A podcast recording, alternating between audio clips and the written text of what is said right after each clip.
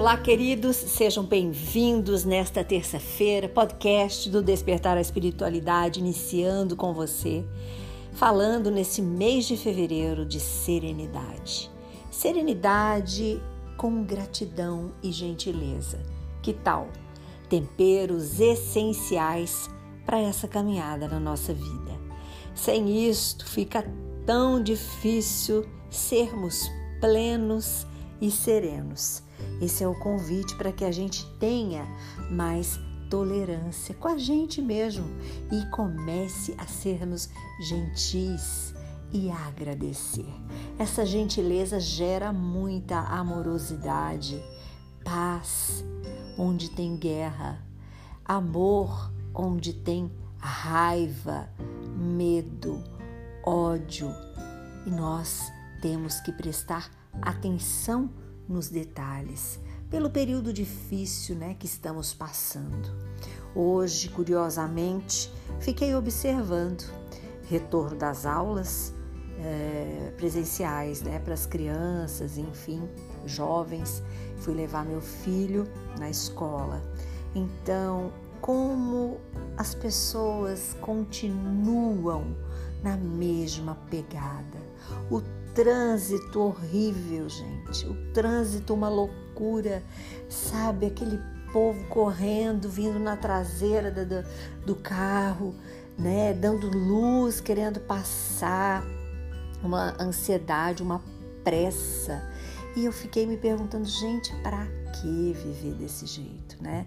Curiosamente, esse trajeto que eu faço, ele é em torno de 30 minutos, 25 minutos, dependendo da quantidade ali de congestionamento, né, de carros, enfim. E as pessoas estressadas, né? Eu fiquei me perguntando como ser sereno diante desse quadro. Não basta só a gente chegar para o lado da direita e dizer, vai, meu filho, vai com Deus, né? A gente tem que estar também numa sintonia de muita absoluta paz, de absoluta serenidade, plenitude para lidar com isso, para ver e para receber essas faltas de educação e ter capacidade de retribuir com genuína gentileza e amor. Gente, que exercício foi ter que realizar isso? Porque são coisas que eu não tô mais acostumada a lidar, porque a escola é longe. Então eu não tenho andado muito, né, esse trecho de trânsito maluco, né? Então, vejam que a gente lida com as situações em vários aspectos, né? É na nossa casa, é no trânsito, é no comércio, é no hospital, é no supermercado. Relacionamentos o tempo inteiro. Trocas de energias, de vibrações todo o tempo. Daí a importância de elevarmos as nossas vibrações, de colocar uma antena apontada para o mais alto que possa existir e que nós possamos conseguir também, porque não é fácil lidar com pessoas o tempo todo, lidamos com energias o tempo todo. Então, vamos levar esta energia, essa vibração de luz para os lugares, né? Emanar para o planeta inteiro esta, este sentimento e esta sensação de paz, de serenidade, de plenitude, de tranquilidade, de equilíbrio, sabe? De um padrão que a gente consiga inspirar amor e expirar paz. Não é fácil. Como conseguimos? Tendo um tempo para gente um tempo de qualidade, não é um tempo dividindo com celular, com notebook, com telefone que toca, com gente que chama, com cliente que fala ou reclama, enfim, um exemplo, né, das cortes que temos durante o dia que a gente não consegue viver essa plenitude esta linha de raciocínio de estar em paz, amor, em prece e alegria. A gente é interrompido o tempo todo. Hoje eu me dei conta disso. Essas interrupções, elas nos atrapalham.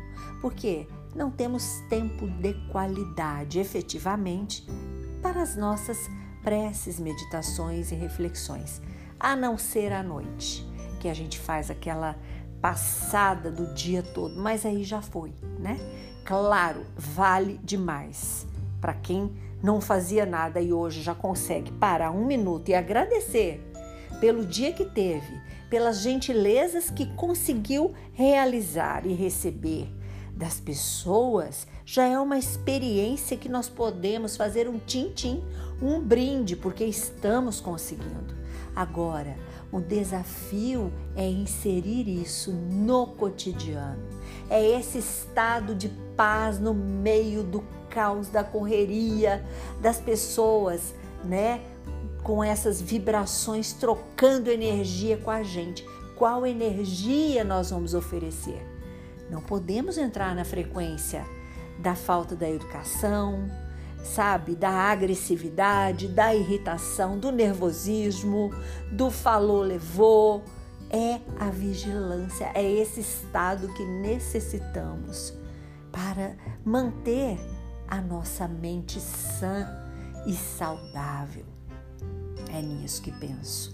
E eu convido, né, cada um de vocês a inserir esse tempo de qualidade na vida, no cotidiano, no amanhecer, no entardecer, no anoitecer, o dia todo, onde pedir que a gente consiga estar em um gesto de absoluta prece, com o coração de joelhos, embora estando sentado ou de pé.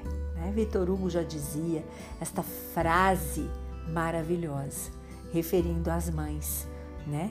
Que as mães quando estão em oração, estão com o coração de joelho pelos filhos. Então, que nós também possamos ficar por nossos filhos, por nossa casa, por nossas relações, por nossos caminhos, né, onde saímos durante o dia, tempo de qualidade. Porque se a gente entrar nessa troca vibratória né? Muito ruim nesse estado, muito ruim que essas pessoas andam. É muito complicado. A gente não vai conseguir. Esse é o recado de hoje. Vamos elevar os nossos pensamentos para o melhor, para as melhores vibrações de amor, de carinho e de afeto. Precisamos estar felizes diante de tantas situações diante de tantas pessoas equivocadas, apressadas, pessoas guerreando, né? Uh, coloca, entra num carro, se sente com uma arma na mão, agressivo, para vir assim na nossa traseira e colocar luz e ser agressivo e, e, e transmitir uma energia horrorosa. Como eu me senti mal com isso, com este acontecimento de hoje, recebendo um xingamento, uma luz, né? E eu nem estava tão devagar, gente. A 80 na via, que é uma é uma SC, né? Uma estadual que passa dentro da cidade. Não poderia estar. Eu estava ali a 80, né? Até ia para a pista da direita, mas estava muito cheia com o caminhão, estava esperando passar. É bem complicado, né? Então vamos elevar isto no nosso coração para que consigamos estar plenos, serenos, em paz em todas as situações desafiadoras da nossa vida. Que a estabilidade venha carinhosamente e faça morada dentro de nós. Curta e compartilhe este podcast com seus amigos. Sempre podemos acender uma lanterna no peito de alguém. Sou Suzy Vatê e este foi mais um programa Despertar a Espiritualidade. Vem comigo, estou também no Instagram e no Facebook, arroba Despertar a Espiritualidade. Até amanhã, queridos.